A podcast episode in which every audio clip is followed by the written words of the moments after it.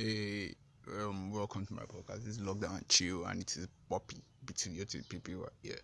So today, well, before I start, I want to thank everyone who has been listening to my podcast since episode one. I love you all. Yeah, you've come a long way. Abby, it's already over one week now. So I love you. all. Forget, I love you. all. Continue listening. Continue listening. Continue listening, and I'll continue giving you premium content. Yeah. So today I'll be talking about a very serious issue. It is somewhat controversial, not really contro- controversial, but then it is in a way controversial, and the issue is domestic violence. Yeah, domestic violence. So I'll be talking about what domestic violence is, causes of domestic violence, um, other things I think are associated with domestic violence yeah, that's what I'll basically be doing today. It might be a short episode, it might be a long episode, anyone, but then I'll make sure you enjoy this. As serious as it may sound, I'll make sure you enjoy it. Yeah, thank you. So just sit back and listen. So I'm going to start by defining domestic violence. What is domestic violence? Domestic violence is like the act of violence carried out by a member of a family to another member of that family but then it is more prominent amongst um, couples, like from husband to wife, wife to husband. I think the normal beatings are domestic violence and stuff, but then in worst cases, it leads to deaths. Domestic violence is a very deep, um, deep topic. It's very, very serious. But then in the kind of society we live in, it's not really taken seriously. Like a woman who has a husband beating her up all the time is told by people she tells that something like you are the one doing something wrong. Even if a woman does something wrong, a man has no right, no right, morally, legally to lay his hands on her. She's an helpmate, not his housemaid or stuff. She's just an helpmate. I be what they call it. So there have been prominent cases of of domestic violence in Nigeria, yes, in our country. There's this one I remember, I've forgotten where it happened, but then it was just a few months ago, even last month. It happened that a man killed his wife, cut her body into pieces, locked her up in the room till neighbors got there and saw him. And the thing is, the thing is, the thing is, the man killed his wife over an argument. It's very barbaric but then people actually endanger themselves. Yes, mostly domestic violence is mostly the fault of the victims. I'm not speaking ill of dead of the dead if they are dead, but then it's mostly their fault because there's no you'll be in a relationship and then you won't see traces of violence if your partner is violent. But then most people see traces of violence, then they tend to ignore it with the saying it will change. No, no, bro, no, sis. It's not going to change anything. When you get married to him, it will just get worse. It will get worse with time.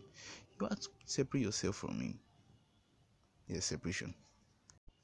Yeah, separation. But then I'll get back to that. There's this case of domestic violence that shook the nation last year. Yes, Maryam Sanda, or is it Sandra, that killed her husband. I'm not going to speak ill of the dead. The court sentenced that to death already. But then I heard, although it wasn't confirmed, I heard that the reason she killed her husband was because they had been in fight for so long. Fight. They fought almost all the time. This isn't confirmed. These are rumors I heard. They fought all the time and stuff. But then, what happened to the man could have easily been avoided. Been avoided, yeah, easily, very easily. He could have walked away. The woman could have walked away None of them did that. But now, let's move on to the next segment. Okay, let's move on to the next segment. Let me talk about causes of domestic violence. These causes are what I think. Number one, insecurity or extreme jealousy. You get insecure that your girlfriend is going to leave you for another man. Then you get insecure. You see your girlfriend talking, your wife talking to another man. You see your girlfriend talking to another man. Then you start and start beating her for talking to another man. You're just insecure, bro. She's not leaving you. She has right to talk any fucking way she wants. Or you or you see your wife being friends with someone else, smiling someone, and then you're angry, then you go home, then you beat her. That's just barbaric insecurity. Number two, cause of um, domestic violence. Number two, lack of ample time to study your partner.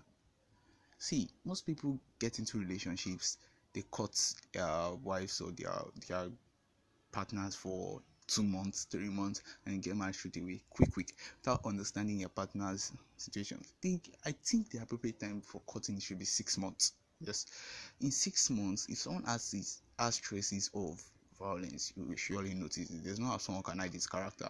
Yoruba says efiniwa, efiniwa. It is a metaphor. Um, character is smoke.